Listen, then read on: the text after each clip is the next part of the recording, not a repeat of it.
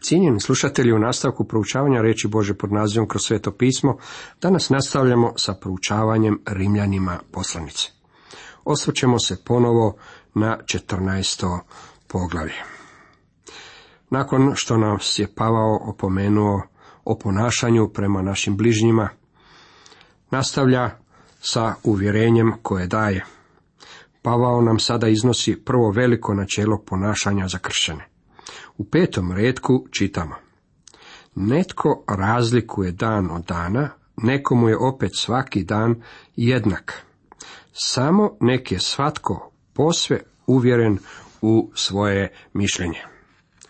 Posve uvjeren znači biti do kraja uvjeren, potpuno siguran u svome umu. Sada Pavao mijenja ilustraciju i prelazi sa prehrane na pitanje dana. Neki ljudi inzistiraju na tome da su gospodnji dani različiti. Neki svetkuju nedjelju kao gospodnji dan, a neki svetkuju subotu. Nije dan taj koji bi trebao biti drugčiji, već vjernik. Određeni dan nije ono što je važno u čitavoj toj stvari. Pavao je rekao, a zapisano u Kološanima drugom poglavlju 16. redku. Neka vas dakle nitko ne sudi po jelu ili po piću, po blagdanima, mlađacima ili subotama. Nemojte mi govoriti koji dan ja moram svetkovati. Ja nisam odgovoran vama, ja sam odgovoran gospodinu Isusu. On je moj gospodar. Kada sam bio student, bio sam član jedne denominacije koja se strogo držala sabata. Nedjelja je bila njihov sabat, kako su ga nazivali. Oni nisu vjerovali u putovanje nedjeljom, a ja sam običavao posjećivati susjedne crkve kako bih ondje propovijedao, a odlazio sam onamo vlakom u subotu navečer. Neki od službenika u crkvi interesirali su se kada je vlak stigao u onaj grad. Vlak je stizao onamo u rano nedeljno jutro. I jedan mi je čovjek rekao, tebe to nimalo ne uznemiruje. Odgovorio sam, nimalo me ne uznemiruje. Ja poštujem ovog čovjeka i mislim da on u istinu ne bi trebao putovati nedeljom.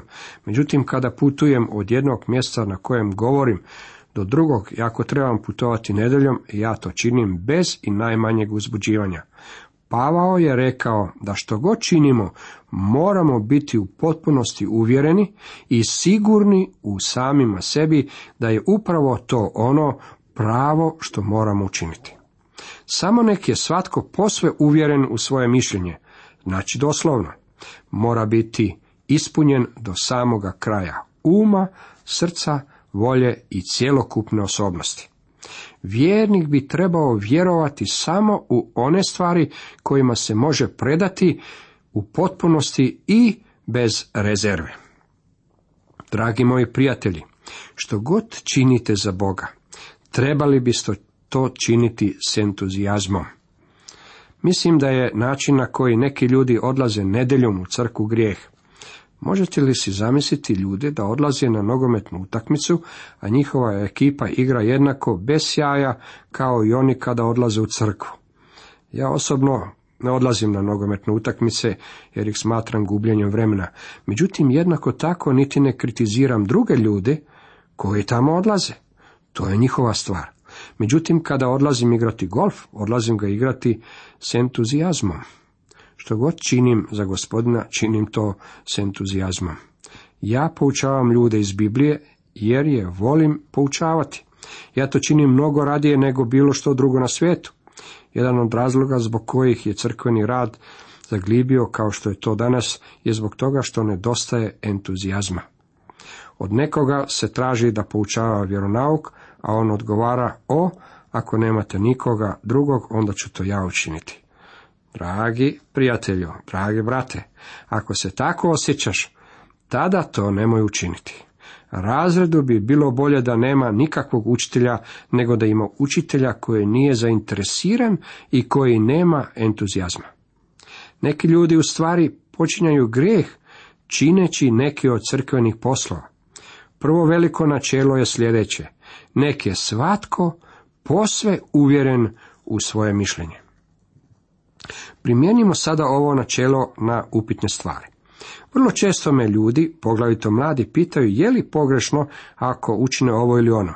Ja im odgovaram, za tebe mislim da ovo nije u redu. Međutim, za mene je u redu. Naravno da me dalje pitaju što sam time želio reći. Ja im odgovaram, ja o tome nemam nikakvih pitanja. Ako to želim učiniti, učinit ću to s entuzijazmom. Ono što želim reći je sljedeće. Vi imate pitanje u svezi s tim. Neke svatko posve uvjeren u svoje mišljenje. Vi ne biste došli i postavili mi pitanje kad biste bili posve uvjereni u svoje mišljenje. Dragi prijatelji, ovo je veliko načelo koje nam može poslužiti kao vodilja. Ako vam se u mislima nameće pitanje u svezi s nečime što radite, što god to bilo, tada je za vas to pogrešno. Možda to neće biti pogrešno za mene, međutim za vas je to sigurno pogrešno. Sjećate se da je Šimun Petar slijedio gospodina na udaljenosti nakon što je on bio uhićen. Petar je te večeri otišao u dvore velikog svećenika. Jednog sam jutra sjedio u hotelu u Jeruzalemu u starom dijelu grada koji je smješten u Kidronskoj dolini. Kada je izašlo jutarnje sunce, ono je zabljesnulo čitavi grad smješten u Kidronskoj dolini. Ondje se nalazi crkva koja se zove crkva Pjetlovo kukurikanja. Ona je smještena na mjestu na kojem se nalazio dvor velikog svećenika. To je mjesto na kojem je Kaifa živio. Ona mu je došao Šimun Petar i ondje je tri puta zanijekao da poznaje gospodina. Uvjeren sam da Šimun Petar nije trebao otići onamo one večeri. S druge strane, Ivan, koji je očito imao svoj dom u Jeruzalemu, i to se znalo na dvoru velikog svećenika, otišao je onamo i nije zanijekao svoga gospodina. Za Ivana je bilo u redu biti ondje, međutim bilo je to pogrešno za Šimuna Petra. Vidite, Šimun Petar je bio slabi brat. Danas je upravo taj slabi brat onaj koji je odvojen za gospodina. Možda vam ovo izgleda čudno, Međutim, ljudi koji uspostavljaju novi zakonski sustav koji se sastoji od smiješ i ne smiješ, pomno promatraju. Oni su ti koji su slabi. Kada sam bio student, običavao sam sudjelovati u mokrim borbama nedeljom navečer. Jedan od studenata bi okupio u svojoj sobi dva ili tri super sveca i oni bi se molili za nas. Ja sam se uvijek nadao da su se molili da ja pobjedim. Bili smo prilično snažni momci. Jedne večeri smo namočili sve tepihe i skoro su nas izbacili iz studentskog doma. Međutim, ovaj je mladić bio uzoran student. Nakon otprilike 15 godina sjedio sam s njim i njegovom ženom i molio sam ga da je ne napusti. On mi je rekao da to jednostavno mora učiniti. Pitao sam ga zašto? Odgovorio mi je sljedećim riječima. Zato što mi je druga žena u Australiji rodila djevojčicu i ja se želim oženiti njome. Pravio se da je super, svetac, međutim u stvari je bio slabi brat. Upitni oblici zabave su pogrešni za vjernike ako oni o njima imaju nekakvih pitanja. Ako možete sudjelovati u takvim oblicima zabave i zadržati bliski odnos s Kristom, tada takva stvar ili takva zabava nije pogrešna za njega. Dopustite mi da vam u svezi s tim ispričam jednu priču. Prije mnogo godina jedna je mlada djevojka došla k svome pastoru s ovim pitanjem. Mislite li da je pogrešno da kršćani plešu? On joj je odgovorio, kamo god možeš ponijeti Isusa Krista sa sobom, je ispravno mjesto za otići. To ju je razljutilo. Rekla ja ga mogu povesti na plest. Pastor joj je odgovorio, tada samo naprijed. Tako je ona otišla na ples. Mladić kojega prije nije poznavala, prišao joj je i oni su plesali. Ona je odlučila povesti Isa Krista sa sobom, pa ga je upitala, jesi li ti kršćanin? On je odgovorio, nisam. Želeći razgovarati s njom, upitao je, jesi li ti kršćanka? Ona je odgovorila, da. A nevjernik joj je rekao ovo, pa što onda tražiš ovdje? Nakon što se vratila kući te noći, shvatila je da ipak nije mogla povesti gospodina Isa Krista. On je ostao pred ulaznim vratima. Šesti redak ovog 14. poglavlja dalje kaže. Tko na dan misli, poradi gospodina misli. I tko jede, poradi gospodina jede. Zahvaljuje Bogu i tko ne jede, poradi gospodina ne jede i zahvaljuje Bogu. Možda igrate golf nedjeljom. Ako možete povesti Isa Krista sa sobom, ako možete stati kod devete rupe i pomoliti se sa svojim suigračima, onda je to u redu. Međutim, što će ostali igrači koji dolaze iza vas pomisliti kada njihova igra bude prekinuta na ovakav način? Kada vide kako se molite, jedan od njih će reći, pa što oni rade ovdje u nedjelju ujutro? Ono što je važno zapaziti je da se na dan treba misliti ili svetkovati ga gospodinu. Također onaj koji jede meso zahvaljuje Bogu iz svog srca. Onaj koji ne jede meso zahvaljuje Bogu iz svog srca. Nije stvar u tome što se nalazi na stolu, već Bog bilježi ono što se nalazi u srcu.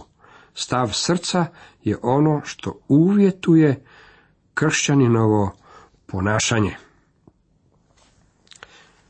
Dalje kaže, jer nitko od nas sebi ne živi, nitko sebi ne umire.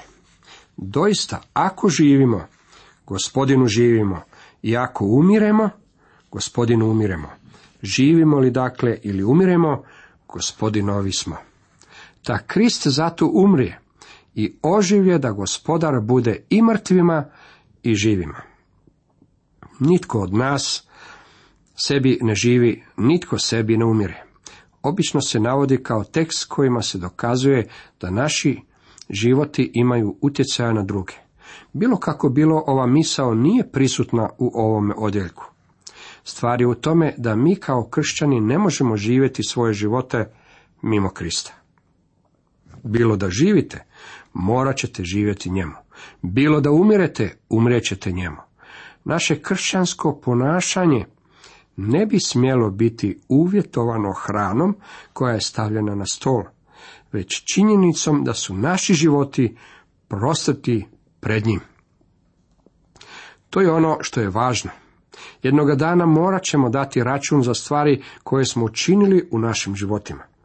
Jer svima nam se pojaviti pred sudištem Kristovim da svaki dobije što je kroz tijelo zaradio, bilo dobro, bilo zlo, kaže nam druga Korinčanima 5.10. U tom trenutku neće se postavljati pitanje koje se meso nalazilo na vašem stolu.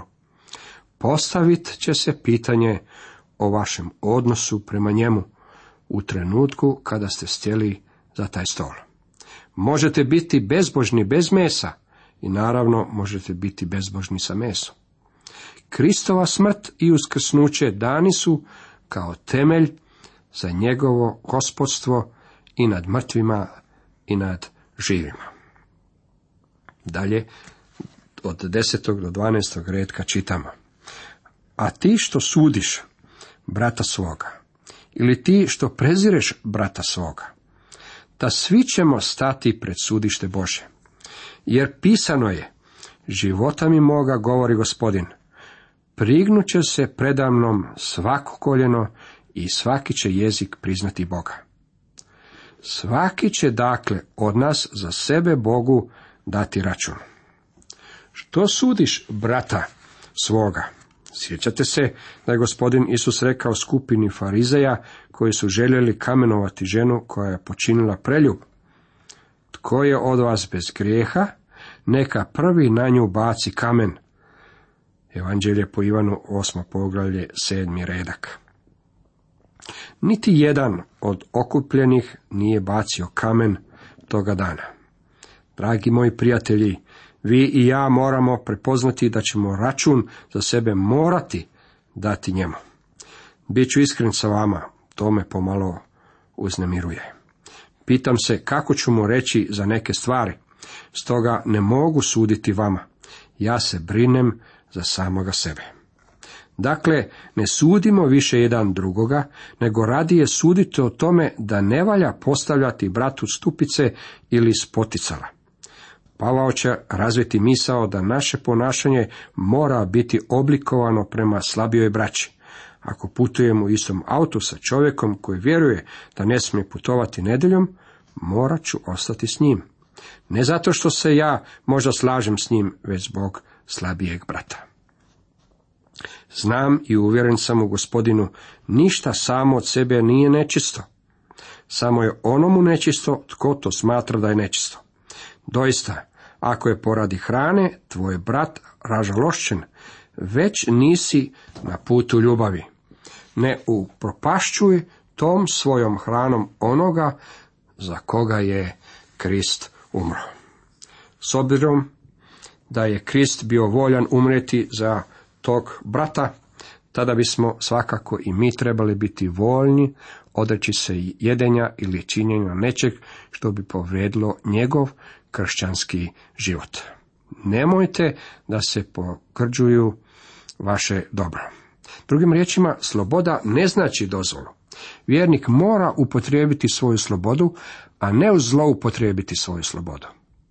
Moramo uvijek imati na umu na koji način naše ponašanje može pozlijediti slabiju braću. Da kraljevstvo Bože nije jelo ili piće, nego pravednost, mir i radost u duhu svetome. Ovo je jedino spominjanje kraljevstva Božeg u ovoj poslanici. Ja ne vjerujem da je kraljevstvo Bože jednako kraljevstvu nebeskom u kojem se govori u Matijevom evanđelju koje nalazi svoje konačno ispunjenje u tisućljetnom i mesijanskom kraljevstvu ovdje na zemlji. Vjerujem da kraljevstvo Bože obuhvaća sve što se nalazi u Božem svemiru, što naravno uključuje i crkvu. Ono je šire i veće i ono uključuje Božju vladavinu nad svim njegovim stvorenjem. Langeova definicija je vrlo dobra. Nebesa sfera života u kojoj Bog djeluje, a duh upravlja, a čiji organ na zemlji je crkva. Ovako je naš gospodin upotrebio ovaj pojam. Zaista, zaista kažem ti, tko se ne rodi nanovo, od ozgor, ne može vidjeti kraljevstva Božega. To je nebeska sfera življenja u kojoj Bog djeluje i u kojoj duh vlada. Kao što je Štifler to rekao, Bog vlada posvuda, međutim postoji sfera u kojoj vlada duhovnim silama ili samozakonima što se nalazi u području života vjernika. Čovjek je potpuno nesposoban ući ili vidjeti ovaj svijet bez da se nanovo rodi. Ovo kraljevstvo nema nikakve veze sa jedenjem, pijenjem, postom, nema mesa u petak, ne jedenju svinjetine ili sa vegetarijanskom prehranom. Ove stvari jednostavno nemaju nikakve veze s tim. Pravednost u ovome stihu znači isto kao i u poglavljenjima prvom i trećem. Ono znači biti u ispravnom odnosu s Bogom. Živjeti život koji je njemu ugodan. Sveti duh očito ide uz pravednost i odnosi se ne na naš položaj, već na naš hod. Mi moramo hodati u duhu. Radi se o praktičnoj, a ne toliko o teološkoj stvari. To je više moralno nego oralno. To je pravednost u duhu svetome, a ne u Kristu. Radost je rod svetoga duha u životima vjernika. Nažalost, ona je vrlo često odsutna u vjerničkim životima. U našim bi životima trebalo biti više radosti. To ne znači da morate hodati unaokolo i smješkati se poput češirske mačke, međutim to svakako znači da duboko u svome srcu trebate imati radosni osjećaj. Cijenjeni slušatelji, toliko za danas.